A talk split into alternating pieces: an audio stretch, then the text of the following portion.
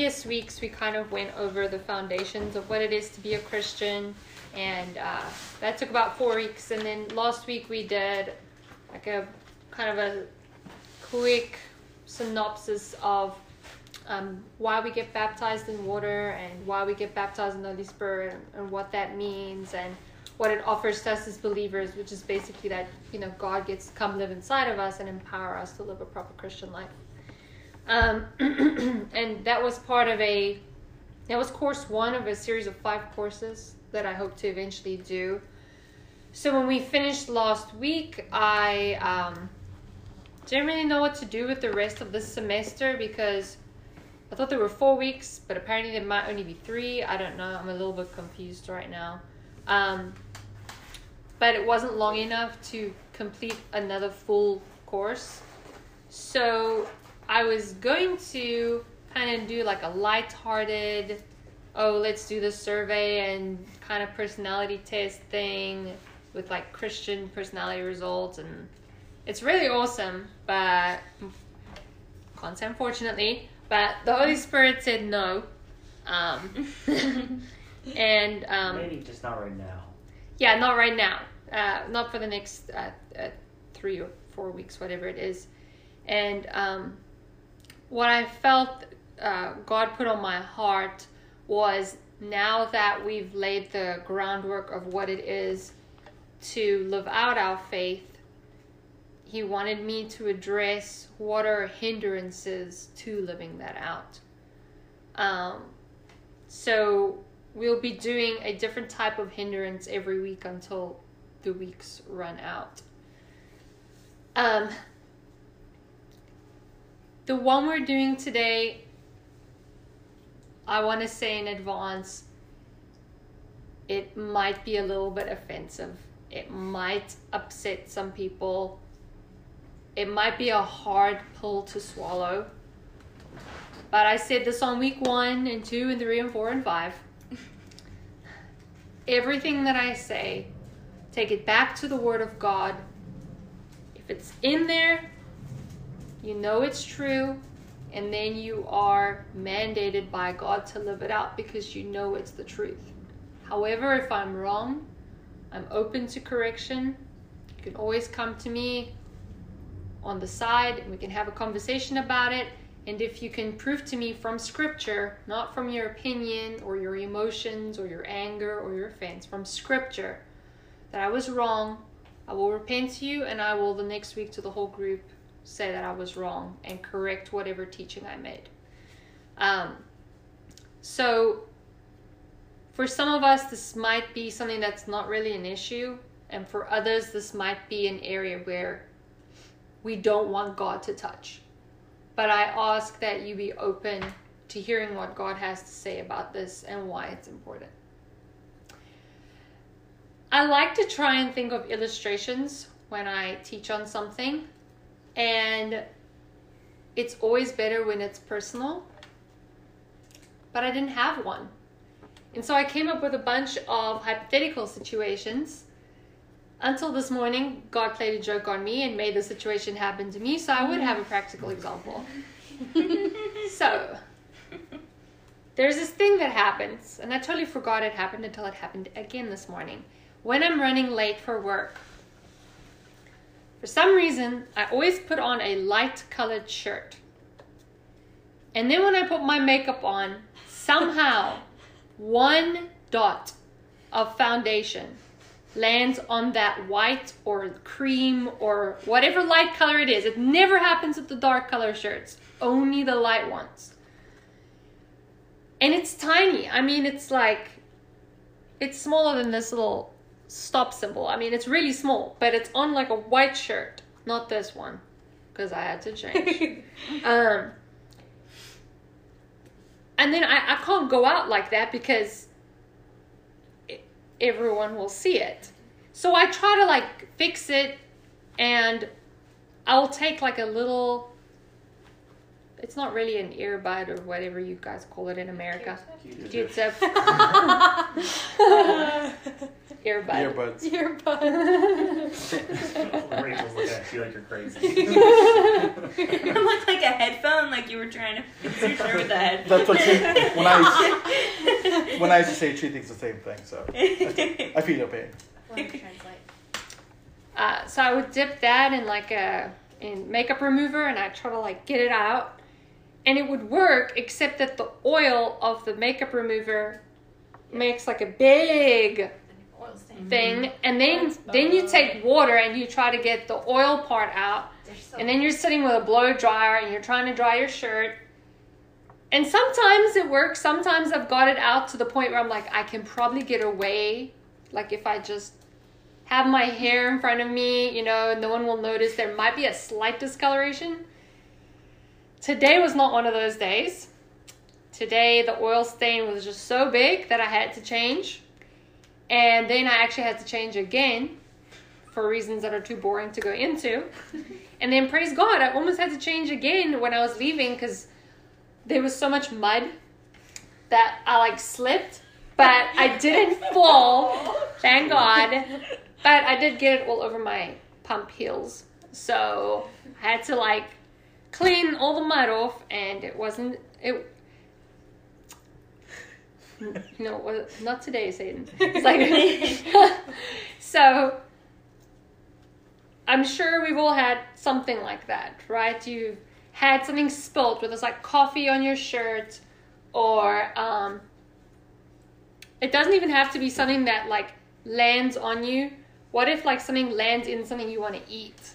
Like if you found a worm in a dessert. Said it gummy. Wha- There's so No, not a gummy worm, like a real I'm sorry, living I had worm. to go there. Or a fly, just like a fly.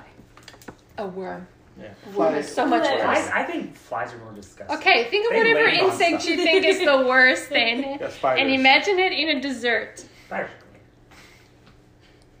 If you're like me, maybe this is more of a woman thing. I feel like one man in the group is going to be like, oh, I wouldn't do that. But if I found a worm in a dessert, I would not dig it out or put it aside and carry on eating the dessert. to me, that entire dessert is now defiled. It is unclean and it needs to go in the trash can.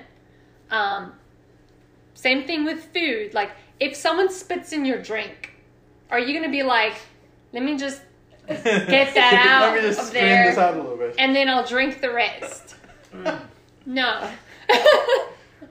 okay, now I know what to use on guys. Apparently, it's spit in drinks. Backwash. Mm. Yum, yum. so, Paul speaks about a similar thing when he speaks about a little leaven. And he speaks about this twice in two different books, in Hebrews and in First Corinthians. And so, for those who don't know, leaven is like yeast. It's what you use in baked goods to make it rise. Elizabeth, I feel like you're gonna judge every word I say, so just forgive me if I'm not like super You Martha were Stewart. Okay. All right. And most of the time, you only need very, very little to make a lot of stuff rise. And in the illustrations that Paul gives, he's saying a little leaven leavens the whole lump, which means just a little bit in there makes the whole loaf leaven.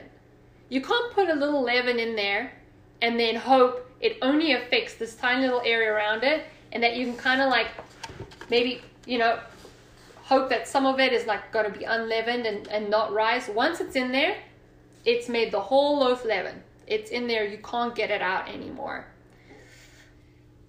So,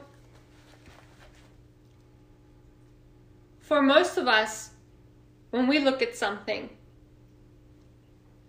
that's in some way been dirtied or ruined or defiled, it doesn't matter if that thing is 99% clean. If there's just one dirty thing in there, we'll say, ah, I can't, I can't eat that. I can't wear that. Um, and so I'm going to read the one scripture where Paul gives this as an example, and that's going to lead us to our first hindrance. So we're going to read a lot of scripture today, which is great because this is a Bible study. so we're going to be studying the Bible. All right. So if you have a Bible, good for you. Extra points in heaven. If you have a phone, if you have a phone, little less points, but at least you have an app, so little points. Um, open on or scroll to 1 Corinthians 5, verse 1 to 6. So I'm going to read it, but Paul is writing to the Corinthians and he is complaining to them about a certain person in the church.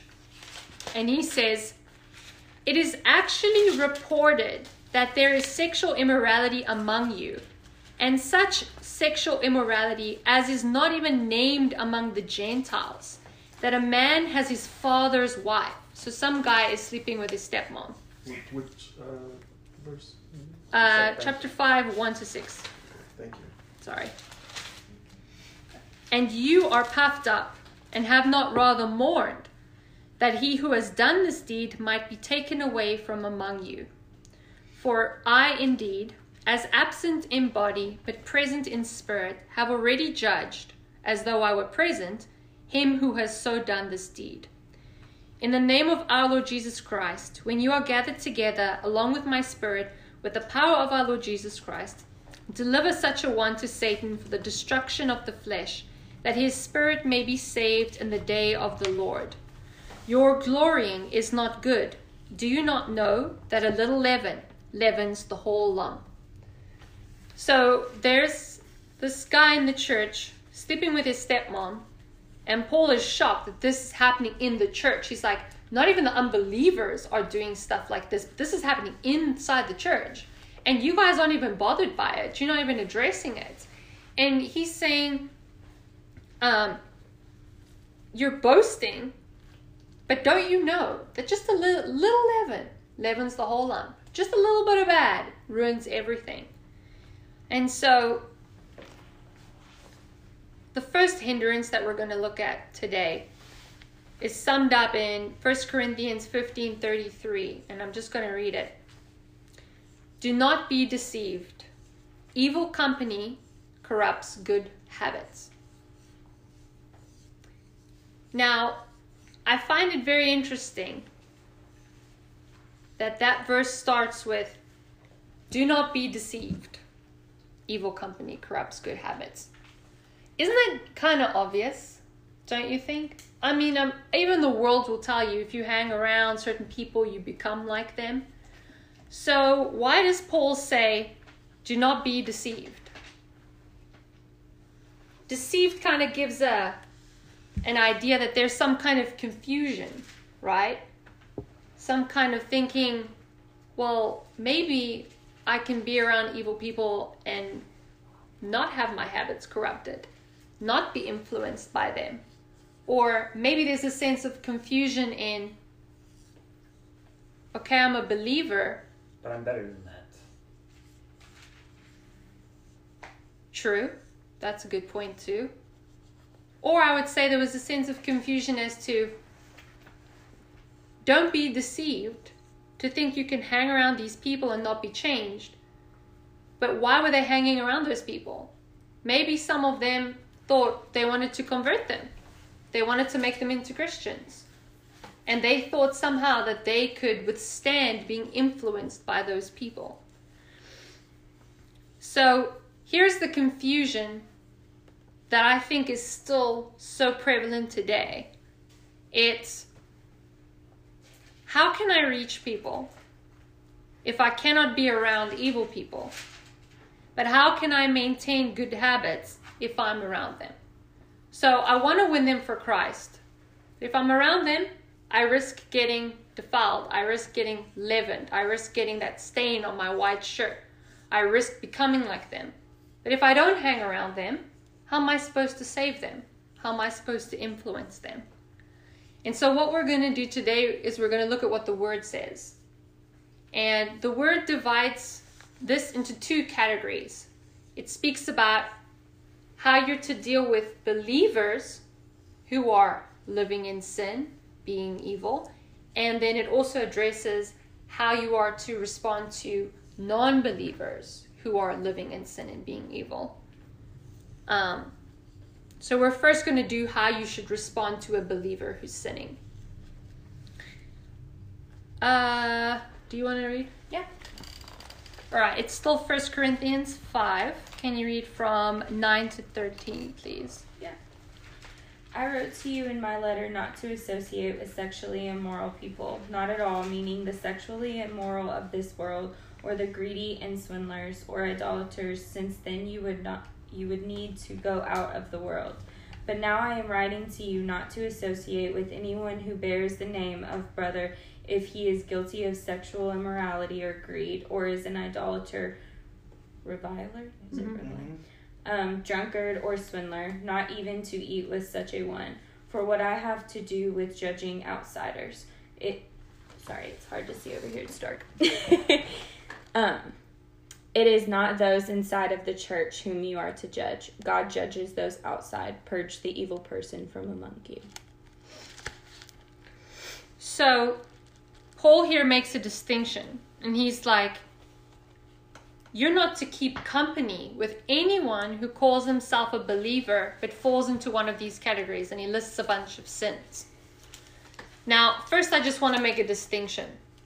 When he's saying idolaters, revilers, drunkards, he is labeling a person, which means that their life is a constant state of being that way. He's not saying if Rachel one time gets drunk, I'm just like, all right, we can't speak anymore, we can't hang out anymore, our friendship's over. He's speaking about believers who, or at least people who claim to be believers, but are living in sin. They're, it's not a mistake and they repent and they try change. It's people who continually have sin in their lives. So when it comes to those people, he's saying, don't associate with them. Do not even sit down to eat with them. Uh, I'm going to read Second Thessalonians 3, verse 6. We're going to do a lot of flipping today. Um, again, Paul says, But we command you, brethren, in the name of our Lord Jesus Christ, that you withdraw from every brother who walks disorderly and not according to the tradition which he received from us. So again, he says, withdraw from every brother, meaning someone who claims to be a Christian. Withdraw from them if they're not living and following the doctrine that we have given them. Um, 14 to 15. Uh, same chapter, verse 14 to 15. And if anyone does not obey our word in this epistle, note that person and do not keep company with him, that he may be ashamed. Yet do not count him as an enemy, but admonish him as a brother. So, again, he says withdraw, but it's not a sense of you're counting that person as an enemy. You're not, you don't hate that person. And so that's leading to my next point is so how do you then deal with that person? So here's what you would do. If you have a, a friend or someone you know who claims to be a believer but is continuing to live in sin, this is what you should do. The first thing you should do is you should pray for them. If that seems mundane and stupid to you, then you do not have an idea of how powerful prayer is. Prayer is the thing that's going to change them and affect them the most. Pray for them. Number two, don't speak evil or gossip about them. This is not a time for you to go to someone and say, Oh, did you hear? So and so is a drunkard and uh, we're thinking of kicking him out the church. It's not a time for that. You're not supposed to count them as an enemy. You're supposed to still love them, but you have to separate yourself from them. Um, the third thing I would say is let them know that you care and you are willing to sit down with them at any point that they're willing to address what the issue is. So, can I use you as an example? Yeah. All right. He's excited. Yeah. Let's say Leah is just a perpetual liar. She can't stop. It's she just lies and lies and lies and lies. And we've brought it up to her. She hasn't changed. I said to Leah, I love you. But we've talked about this lying thing. It's not Christ like. And we've gone through the steps in Matthew 18, which we're about to get to. And you have not changed. So I want to let you know that I care for you. I'm going to continue to pray for you. But until you come to a point where you can come to repentance, I have to withdraw myself from you. And you wait, and when she's ready to repent, then there can be restoration. So, if this seems extreme to you, Jesus himself tells us to do the same thing. In Matthew 18, it's always great when Jesus says something because then you really have a problem arguing with it.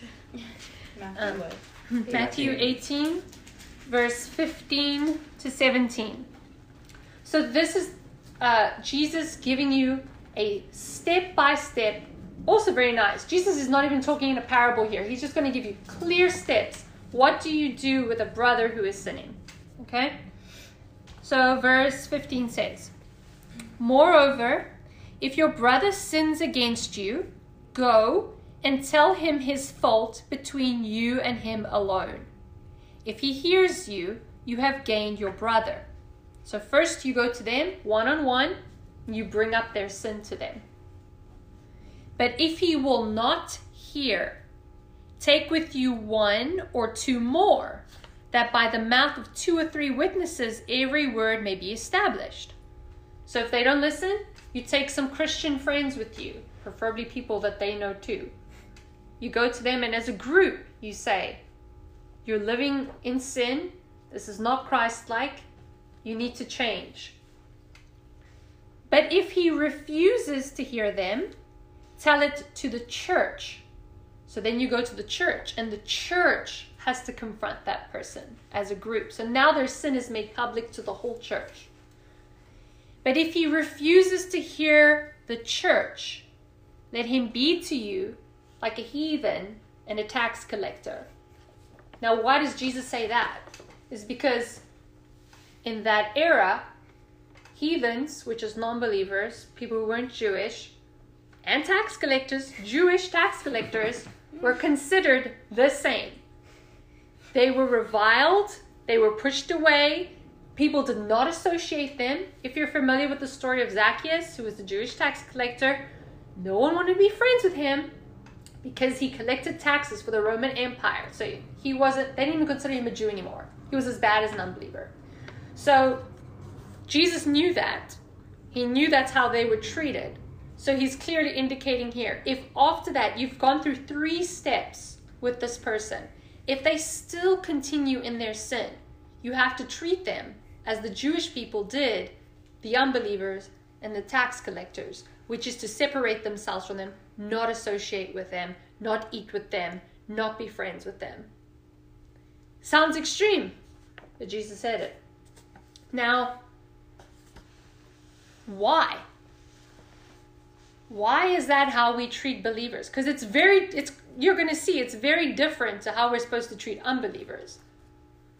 Does anyone have an idea why we do that? Why do we separate ourselves from them? Well, I'll guess by saying one of the first scriptures you read, which was saying that, uh, you know, something small will ruin the bunch.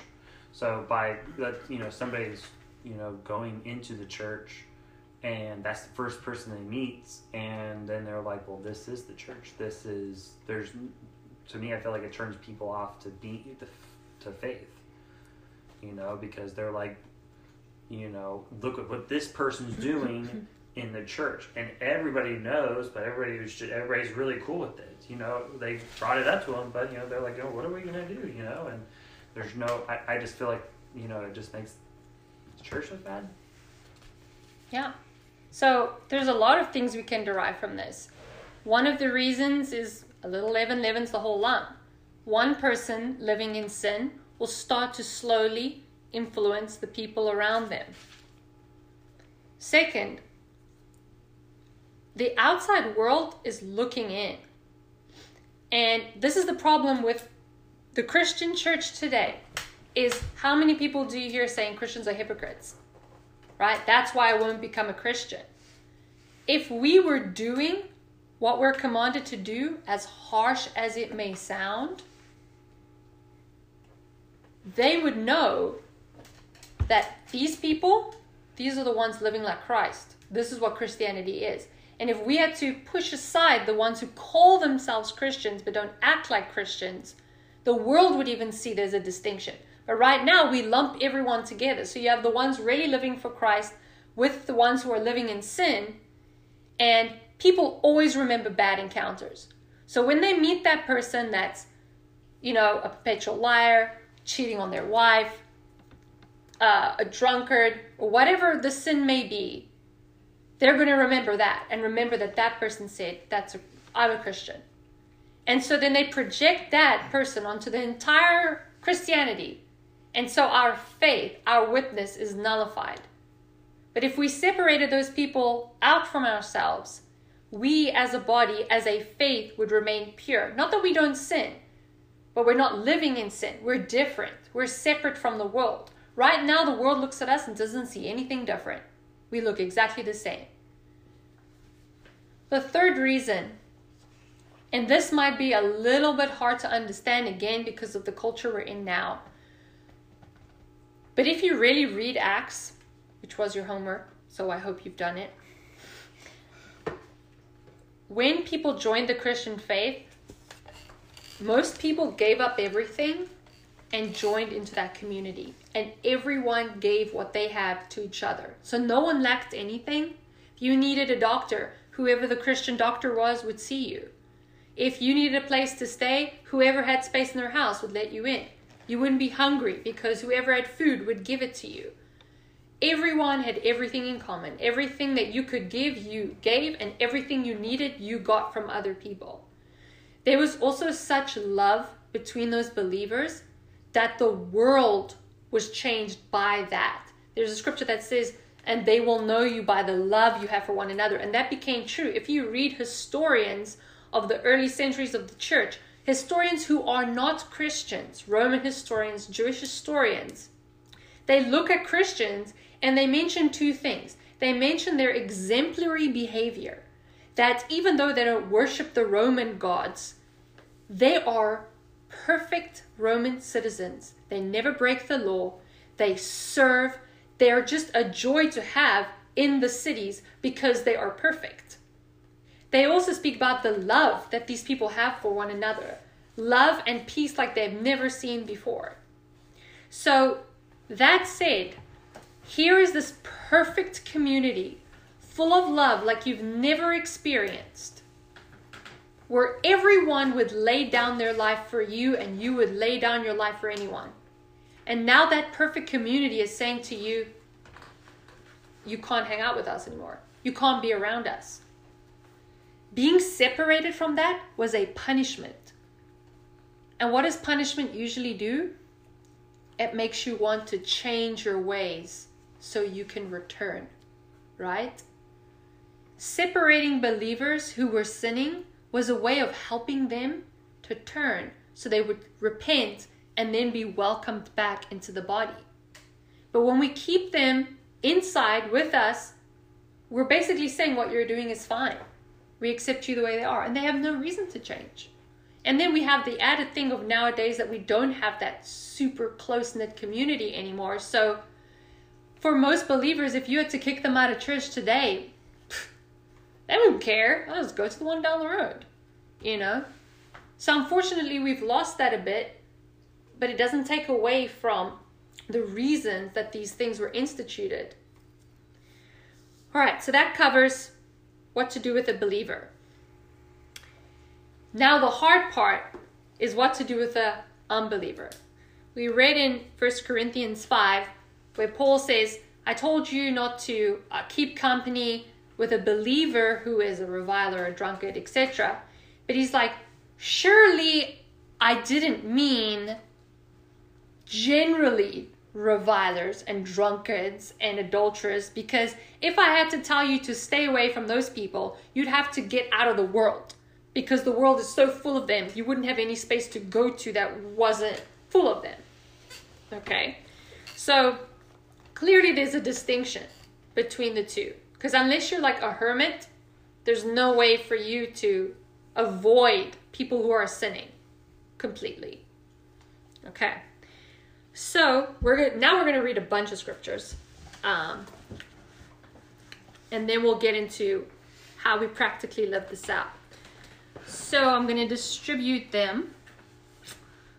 Uh, if you have your phone and you can change to a New King James or a ESV, that would be great, just in case there's a slight word change and it messes up the point. Uh, can you do Proverbs 28 7? Yeehaw. Jamichael, do you have a Bible? Yes. Do you mind reading? Yes, Psalms 1, verse 1 to 2. Do you mind reading? Psalms 26, verse 4 to 5. Elizabeth? Uh, Proverbs 13, 20. 20? Someone likes that verse. Uh, I've been thinking about it earlier. I actually had my pen in there. Uh, uh, do you want to read? Sure. Uh, Proverbs 4, 14 to 15. Yannick. 2 Corinthians 6, 14 to 15. And then pause, and then 16 to 17. Okay. I want to read. All right. So I have one first that is Proverbs 25 26. And it says, Like a muddied spring or a polluted fountain is a righteous man who gives way before the wicked. So, polluted water, nasty, dirty spring. That's what a righteous man is like. A righteous man is like if he gives way to the wicked. So if he just kind of lets them do their thing, get away with it, doesn't really state his point, you know, try to stop it, just lets them go ahead and do it. Right, Proverbs 28, verse 7. Verse 7. Dun dun dun. Young people who obey the law are wise. Those with wild friends bring shame to their parents. All right. Psalms 1, 1 to 2. Blessed is the man who walks not in the counsel of the wicked, uh, nor stands in the way of sinners, nor sits in the seat of scoffers. And and two? Yes. Oh, okay. I thought you were just like, sorry. Um, but his delight is in the law of the Lord, and on his law he meditates day and night. Psalms 26, 4 to 5. I do not sit with men of falsehood, nor do I consort with hypocrites. I hate the assembly of evildoers, and I will not sit with the wicked. Proverbs 13, 20. He who walks with the wise will be wise, but the companion of fools suffers harm. All right. Now I want to oh, I want to stop for a second there and say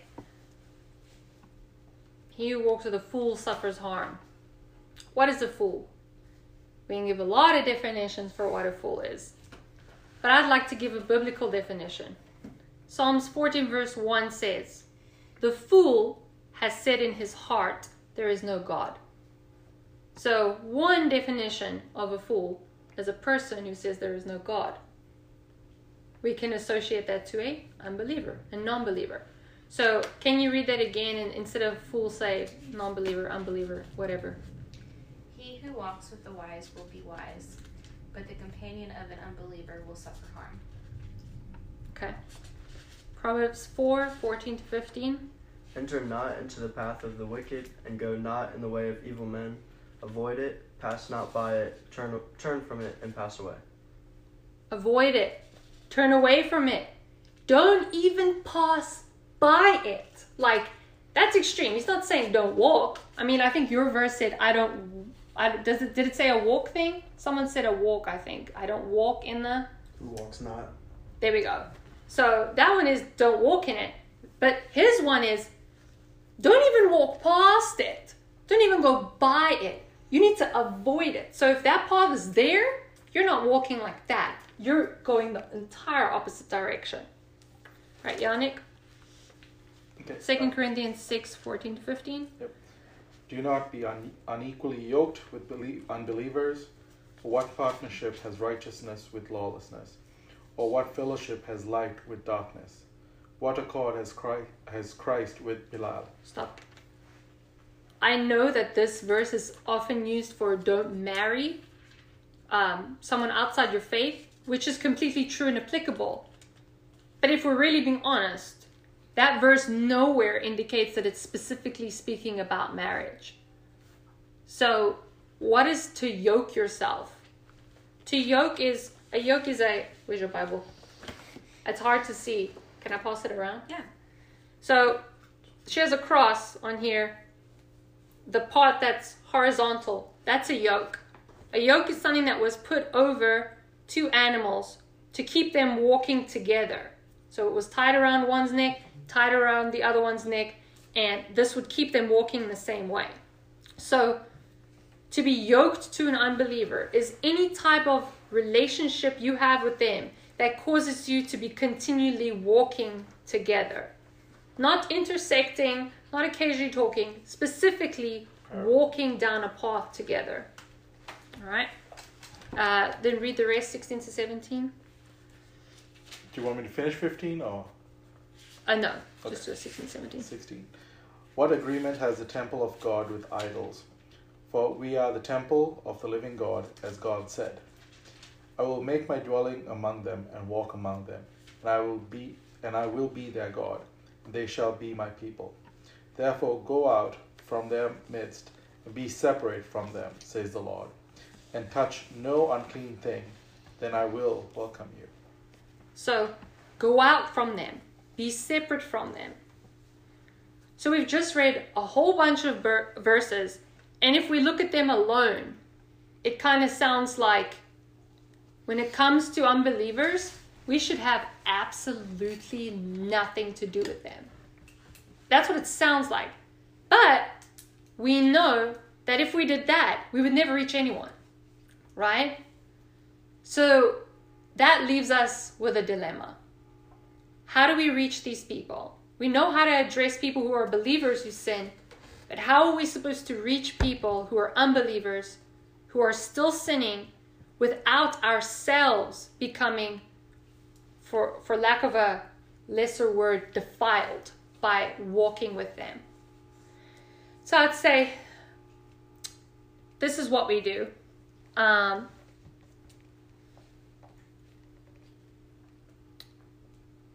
I'm gonna skip that part. no, no, not that. I, I had a note here, but I'm gonna leave. No, no, no. um, let's look at what Jesus did, and let's model our lives after him. How did Jesus interact with people who weren't yet believers, who were still living in sin? I have a few points. Some of them I'm going to back up with scripture. Some of them don't have one verse that sums it up, but if you had to read all the gospels, you would see a common theme. So here's the first point Jesus invited sinners into his world and life. For example, when he called the disciples, remember the disciples were not Christians. The disciples were not saved. They were still considered sinners, as the entire world was. And if you're like, oh, but maybe they were righteous men, fine. Matthew, tax collector. What do we do with tax collectors? We push them away. We don't talk to them. We don't associate with them. So if you're in doubt about beautiful, perfect John, who could never do anything wrong, focus on Matthew and think Jesus went to Matthew and he called him out what he was doing and said, Come follow me. So the first point is Jesus invited others into his world. Um, another example when Jesus spoke to people and multitudes, where was he? On a mountain, in a boat, at the synagogue. He was in public places, neutral places. places that weren't necessarily associated with sin and darkness and evil. He wasn't in the tavern speaking about the kingdom. He was walking around. People followed him. He would stop in public places and he would speak. The second point Jesus sought them out one on one. For example, Zacchaeus. Zacchaeus was a sinner, was a tax collector. And Jesus said, I'm going to hang out with you at your house, but this is a us thing, right? He went there to have a personal encounter, a conversation, a relationship with Zacchaeus. He wasn't there to party. He wasn't there to eat Zacchaeus' food. Jesus didn't need Zacchaeus' food, as we well know. He was there to encounter Zacchaeus one on one. Next point Jesus always gathered with unbelievers with the intention of spreading the good news.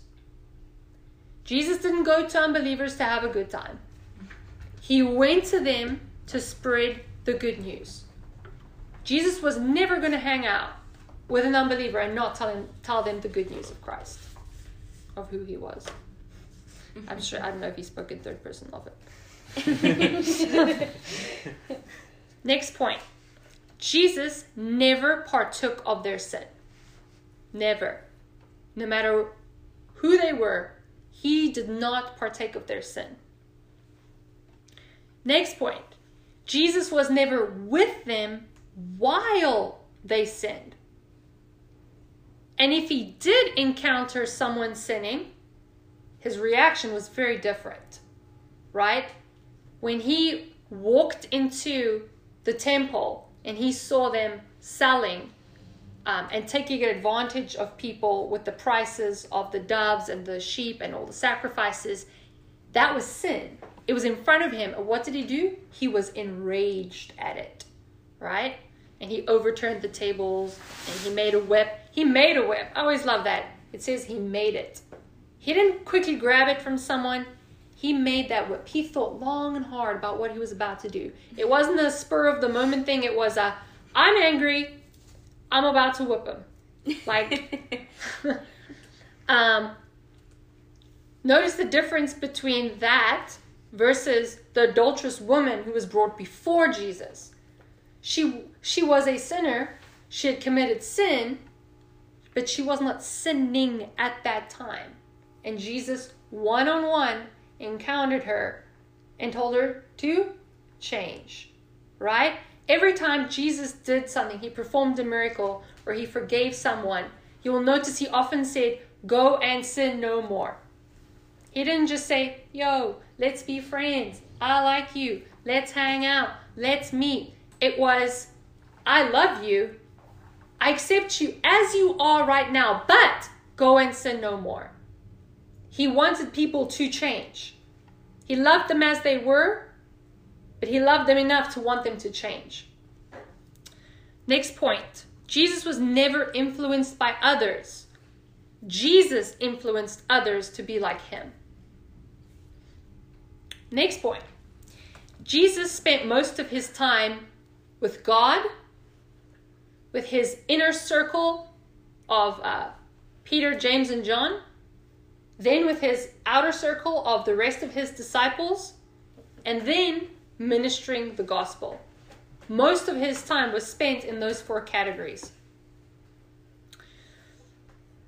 Next point Jesus, Jesus loved sinners, but openly and unashamedly condemned sin. Just because he loved the sinner doesn't mean he ever endorsed the sin that they were committing. Jesus may have forgiven and told the Pharisees not to stone the adulterous woman, but Jesus also spoke very clearly and openly against adultery. Because Jesus wasn't against her, he was against the sin. Last point Jesus did not conform himself to those around him to draw them to the gospel. He didn't become like them to make them accept the gospel. It was instead how radically different he was in both his teachings and his lifestyle that drew people to him. And the same can be said of the early church. Sorry. it was the same with the early church. Their lifestyle was so different, their teachings were so profound that people were drawn to them. Yes, they also went out and they spoke, but you're going to see very little to nothing of, oh, they went out, they made friends with an unbeliever, two years went by, every now and then they might have mentioned Jesus, and maybe one out of ten of those people eventually became a Christian. Their lives revolved around the teachings of Jesus, preaching the gospel, being around believers, and going out to draw people in. Draw people in. Not to go out and become like others, but to make others like them. So if we have to like break this down, how can I influence unbelievers while remaining unchanged by them? Be like Jesus. So we're going to take all those and we're going to turn them around. First thing, have one on ones with people. When you're sitting down with one other non believer, there's way less pressure for you to do something wrong. There's still pressure if that person is intense, but it's much easier to stand your ground when you're doing a one on one with someone than when you're the only believer in a group full of unbelievers. All right? Have that one on one in a calm setting, a safe setting, a setting where you're not feeling pressure the entire time to not conform. And you know your weaknesses. So if you have an alcohol problem, don't be having your one on one in a bar. Like, that's just a bad idea. Okay? Like, go somewhere where you feel like you will be safe, you'll be able to speak to that person, and do it like Jesus did with Zacchaeus. Yes, you might have a sense of, oh, I also want to hang out and have fun, and that's not necessarily bad. But Jesus never had a one on one that wasn't centered around the gospel. Two, don't join in their sin or become like them. You partaking in their sin is never going to win, win them to Christ. Ever. In fact, every time you partake in their sin, your witness gets damaged. Because you're clearly saying to them, what you're doing, your lifestyle is more appealing to me than what I'm standing for. Every single person, no matter how much or how little they know about the gospel, has an idea in their head of what they think a Christian should be like, which is the reason they call everyone hypocrites, right? Every single person expects a certain standard for a Christian. Those standards might be different, but they're usually pretty high. If you don't look different to them, you are not a witness. The word says be in, not of. A lot of people twist that and they say, therefore, I should still go out. I should still be fun. I should still do the things I used to do. Then you're of. In means inside.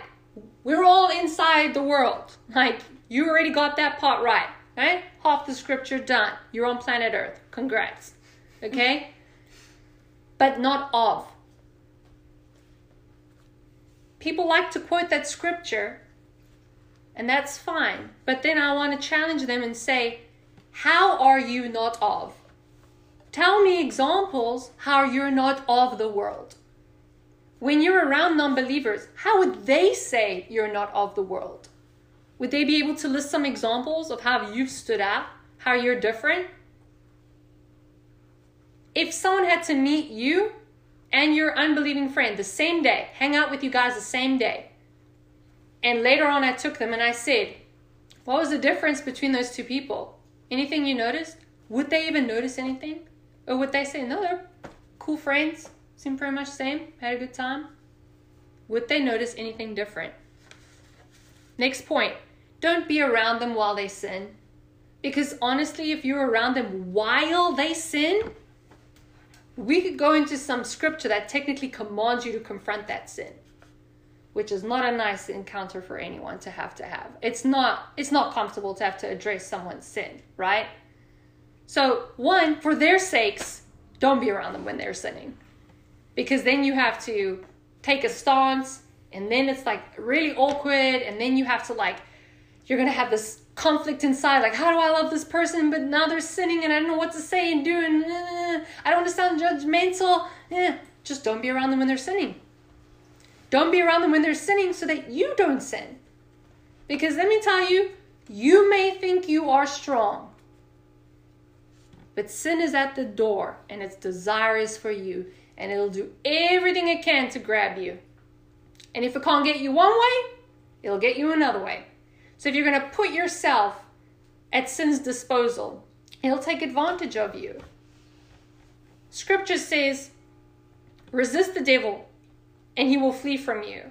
It's not like dance with the devil, talk to the devil, sit in the same room with the devil. It tells us to flee from sin. There's another scripture flee from sin. Don't go near it. So when they're sinning, don't be around them. Third point on that if you're around them when they're sinning and you're not saying anything, you're endorsing what they're doing. You're essentially saying it's okay. And you know that's not right because scripture clearly commands something different. So don't be around them when they're sinning. Next point make sure that they know your stance on sin. If you've never told them where you stand on certain things, I would doubt your faith. And this doesn't always look like, for example, right? Let's say you have a conviction to never drink. And I'm not saying that you have to have that type of conviction, but let's just say you've decided between you and God that you will never touch alcohol again. Okay? How this would look like is not, let's say, my unbelieving friend Leah. Jeez. She, she sat next to me. Else. She's a liar and an unbeliever. That's What okay, did you, you- do to her you last can week too? You can you can pick on You me did all you where- want. I always pick on whoever's on my right, right? You were you- there yeah. last time. Yeah, What did Leah do last week? She didn't get to fly the plane. We thought she was gonna get. Oh to yeah, I thought I was gonna have something Teleportation. beyond the plane. Yeah. Yes, teleportation. And then it was something worse than. yeah, it's just I was just walking. Sorry. I think it's okay. I got a good hike in.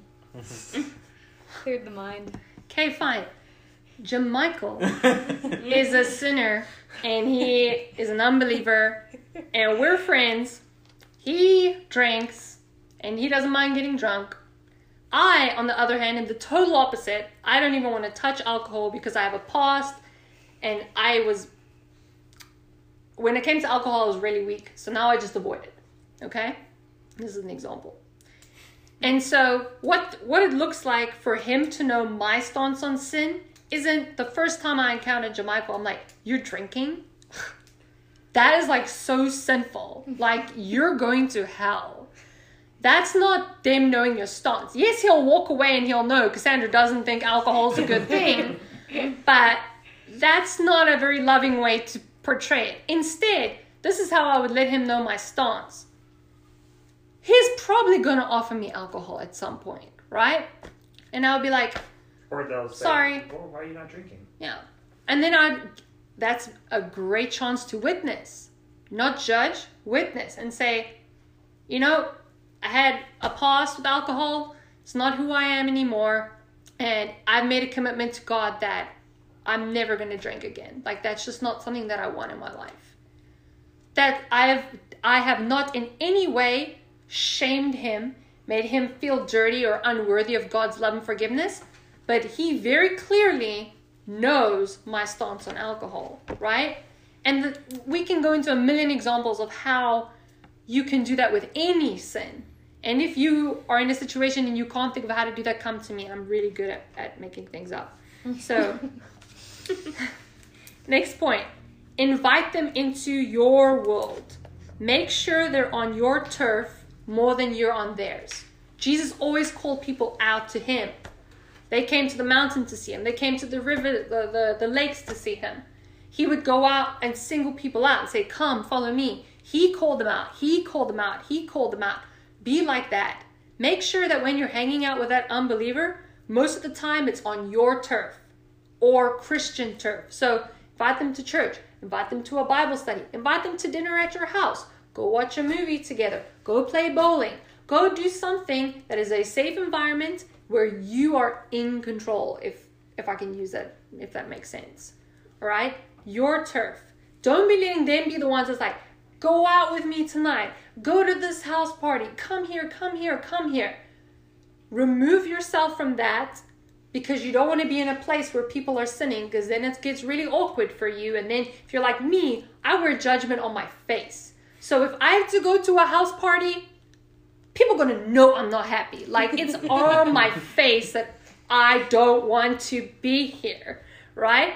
Eric can hide it really well. No one would even know that he's bothered. For me, it's on my face. So it's better for me not to go to someone's house party because then we're going to have the the first example with Jamichael where they're going to feel like I'm judging them and I'm saying they're going to hell and it's just not healthy for anyone. So don't put yourself in those situations. Instead, draw them out. Invite them to your place. Open your doors. Go out and do stuff together that's clean and good and wholesome. And while you're with them, preach the gospel. All right. Um, I'll skip a point and then go back. The intention of your interaction should solely be to show and to preach the gospel. That might sound intense, but that's exactly what Jesus did. He did not have an encounter with a non believer without the intention of sharing the gospel with them. Instead, keep your social interactions with believers. When you want to hang out and just relax and have fun, do that with believers. But when you're hanging out with a non believer, you know that your intention is to show this person Christ through your words and through your actions. Next point live a life that's so different that people are drawn to you. That was the most striking thing about Jesus and the most striking thing about the New Testament church is they were so different. People were drawn to them. People wanted to be like them. When I was a waitress, I decided not to tell people I was a Christian. It was a conscious decision because usually I'm very open about my beliefs.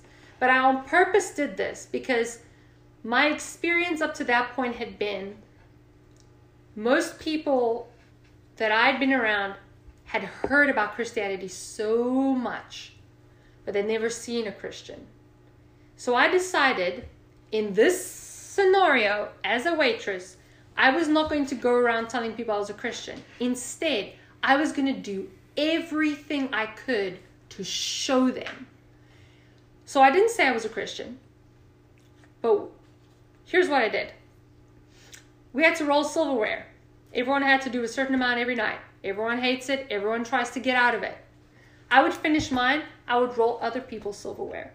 Whoever was the server who worked the latest, who had only rolled 10 and she still has 90 to go and everyone's packed up and left, I sit down with that server and I roll their silverware. If I hear a server, like uh, you have to keep a certain type of slip if you want to get an electronic tip, and if you lose it, you don't get it.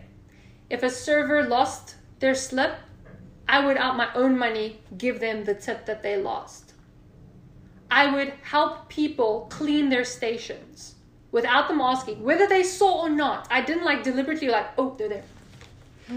you know, I I just did it because I know that when I do good deeds in secret, God rewards openly. So I knew that whether or not they saw, they'd eventually know somehow. I tried as much as I could to help other people carry their stuff. I'm not very strong, so I could never carry the big trays. So everybody did it for her. Yeah, that was unfortunate. That unfortunately ruined my witness a little, I will admit, but that was literally a physical deficiency on my part. Okay? um, and I try to always speak nicely to people, encourage them if they were down. And one day, a server came up to me and they said, You're a Christian, aren't you? And I said, Who said that? And they're like, mm, Word gets around. I did not go out and Jesus, Jesus, Jesus, Jesus, Jesus. And usually I'm like that, and there's a time for that. But I felt specifically in that job, I needed to show them. Because the restaurant industry, everyone cares for themselves. Everyone will steal people's tables. Everyone will do everything they can not to do extra chores and work in the back. And I said, I'm going to do the opposite. I'm going to do everything everyone hates. I'm going to help everyone. I'm going to give to everyone because this industry is so self focused because everyone's so desperate for money because it, there's so little money in that industry that I will be the opposite so that I can be a witness for Christ. And that was a bigger witness in that scenario than me using my words. There's other scenarios where my words were more important. Not that my actions lacked, but for example, I've mentioned before how I led an atheist to Christ. With that specific example, my words were important because she had questions that needed answers. So I would sit down with her, sit down with her one on one in a safe environment, not going out partying with the atheist every weekend. I would go and have dinner with her, or I'd invite her over to have dinner with me, and we would talk about God. If we met, we were talking about God. 90% of our conversation was always God focused, and eventually she gave her life to Christ. Can I add something? Yeah, yeah, go ahead. Um, so as believers, since we are temples of the Holy Spirit, um, and we have that indwelling, or we have Him indwelling in us, when we encounter people and atmospheres, Jesus has given us the authority to change the atmosphere. And so, us as believers, we have to have the mindset of being thermostats instead of thermometers. So, we change the temperature in the atmosphere of a room rather than a thermometer is just directly affected by whatever it touches. And so, I think that. I, I mean, it's directly reflected in like all of Jesus's ministry and life is where wherever he goes he changes the atmosphere and if we are living that as christians and we're reflecting that that should be very very evident in our life in our social situations. When we walk into a room we are hosting the presence of like the most high king. Like we have the it's like the presence of the godhead is in the room like when we come in because we are indwelled by the holy spirit. So sorry just wanted to add that. No, it's fine. Did you listen to that in a sermon today? Because I listened to the exact same thing in the sermon today. no are you serious i've Yeah. been saying that for like two years No, no. Yeah, literally a guy was like giving the Crazy. thermostat thermometer example. Dang. um, I've covered some of these already with my general talking, so I won't go over any more. But here, here are some red flags. If you're wondering whether maybe a friendship you're in is bordering dangerous, but you're not sure, here are some red flags. They're influencing you more than the other way around. Ask yourself that. Are they influencing me more than I'm influencing them? And be honest with yourself. I know it will be hard. For a lot of people who are here or who may be listening later, you might be a newish believer and all your friends are still in the world. And so the thought of having to separate yourself in some capacity might be daunting and scary. And it might mean that you might spend a season kind of alone. And that can be difficult. But be honest. Are they influencing you more than you're influencing them? If they are, it's time to step away.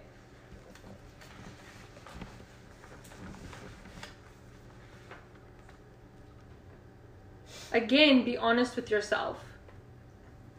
Are you spending time with them to spread the gospel or because you still love the world?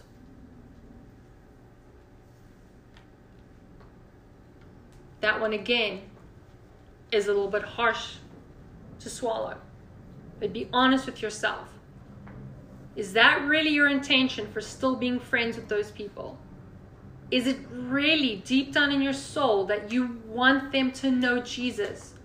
Or does a part of you still love the things they do and still want to do them yourself?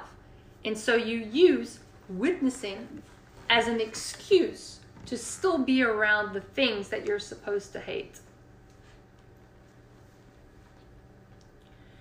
If you're a new believer, it may be better to avoid certain people until you're, a, you're until you're strong enough in your faith to not be tempted.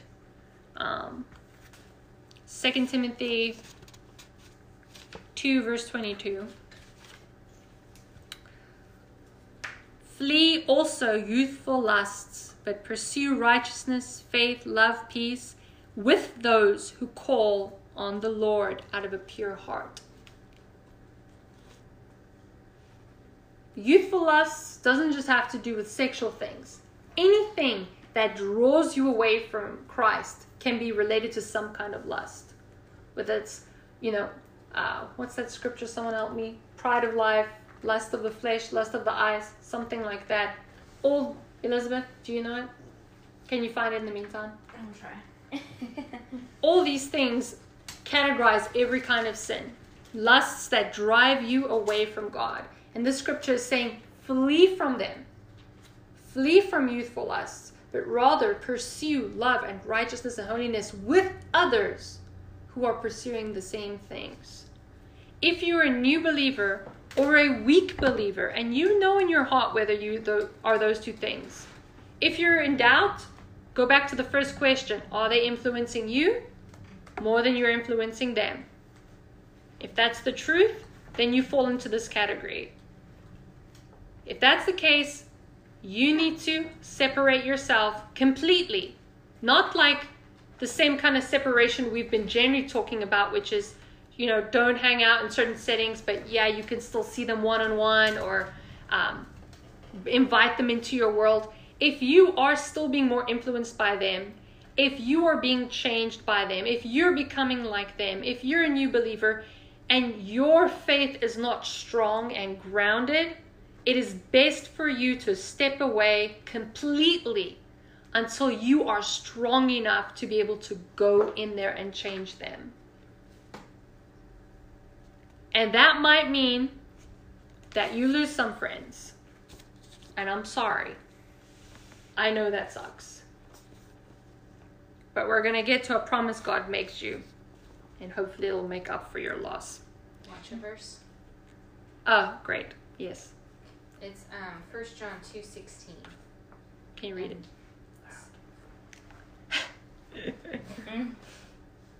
For all that is in the world, the lust of the flesh, and the lust of the eyes, and the boastful pride of life, is not from the Father, but is from the world. All right. Matthew 5:30 says, and this is Jesus talking, if your right hand causes you to sin, cut it off and cast it from you, for it is more profitable for you that one of your members perish than for your whole body to be cast into hell. And so this I'm relating now to friends. If you're at a point where your friend is making you more like the world, is making you sin, it is better for you to cut that friend off than for your entire member to be cast into hell.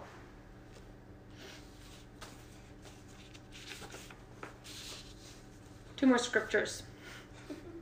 Luke 14. Told you we are going to read a lot of the Bible today. Luke 14, 25 to 33. I once preached this verse to a group of people and got attacked at the end very strongly by a lot of them. Now, great multitudes went with him, that's Jesus, and he turned and said to them, If anyone comes to me and does not hate his father and mother, wife and children, brothers and sisters, yes, and his own life also, he cannot be my disciple. And whoever does not bear his cross and come after me cannot be my disciple. Now, obviously, Jesus is not saying literally hate all those people, but he's saying, in comparison, if you are not willing to go that far, to hate, to separate, to cast off, to not relate to those people, people that you love, in order to follow him, you cannot be his disciple. If those people, no matter who they are to you, mother, father, brother, sister, friend, spouse, if you love them more than you love Christ, can you give me water? oh, great. Sorry. if you love them more than you love Christ, then you don't love Christ at all. Christ is basically saying here when you compare your love for me to your love for them, there should be such a difference that it's so opposite that that love should could even be considered hate. That's how far it is apart.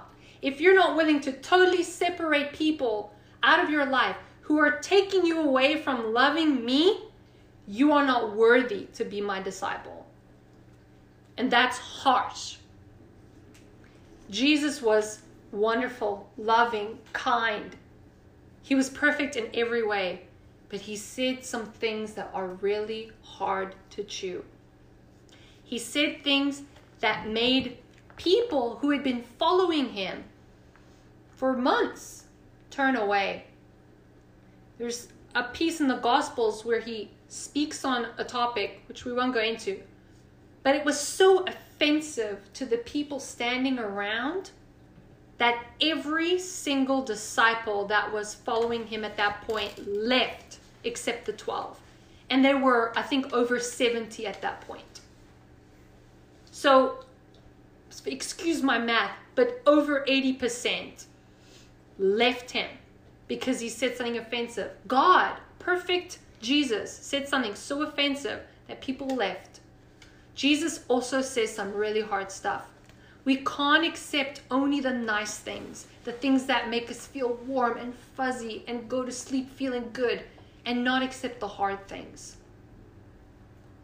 When I spoke on this verse to that other group, it was a once off thing. I, I got to speak to them once and not again.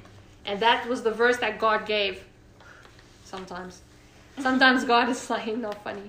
But these people you must understand their culture was very family focused. Love for your family was the most important thing ever. And so for me to preach that literally in the words of Jesus and say, if your mother, your father, your brother, your sister is causing you to stumble, is causing you to give up your life love for Christ, if you love them more than you love Christ, you cannot be his disciple. They got mad. Literally, they got mad. I had people coming to me afterwards, shouting at me, telling me that's not true. That's not the God that they serve. Sorry, what, What are you doing? where did I read what, that what are you what are you doing with your hands so the people on the podcast know? Oh, I'm showing the scripture in the Bible where Jesus literally just said that. If you're saying that's not the God you serve, you're probably right. It's not the God of the Bible. And as harsh as that may be, in true God fashion, He always turns it into good. A few chapters later, in Matthew 18, uh, 19, verse 29, Jesus says this. Uh,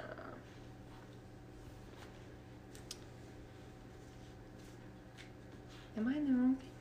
Oh, did I write the wrong? Oh, I'm in Luke. That's why I'm like, what the? He didn't say that. uh, 1929. Remember what he just said? And everyone who has left houses, or brothers, or sisters, or father, or mother, or wife, or children of, um, or lands, for my name's sake, shall receive a hundredfold and inherit eternal life. God never takes and doesn't give back. He may ask you to give up things that to you are everything. To imagine giving them up literally feels like death to you. But he always comes back with a promise. And in this case, he's saying, whoever has to give up those things, those people, to follow me, I will not only give you a hundredfold or a hundred times more in your relationships that are coming in the future, I will also give you eternal life. In other words, he's saying, You are worthy to be called my disciple. I will both give you eternal life, I will both make you my disciple, but also I will give you a hundred times more, better, more intense, more life giving relationships than the ones that you have to give up.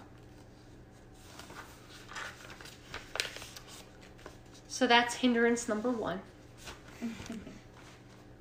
I ask that every one of us take this seriously. I know it can be hard, but I I ask everyone that when you pray next, you take this to God and you say, What relationships in my life are life giving? And do you want me to continue in? Which people do you want me to be around because they're going to influence me well and make me more like you? And which relationships are ungodly? Which ones do I have to give up? Which ones are causing me to be more like the world? And also, think about believers in your life who are sinning and whether you're adhering to scripture and how to deal with them. And then look at unbelievers in your life and ask yourself are you following scripture with how to deal with those people? You have to reach out to them. That's the only way that will spread the gospel. But if you're weak in your faith, take a hiatus, strengthen yourself in the Lord, then go out and influence them. If you are at a point where you know that you're not going to get influenced by them, at least not easily, go out and bring those people into your world. Don't go out into theirs. Right. Uh, if you want to, someone want to close in prayer?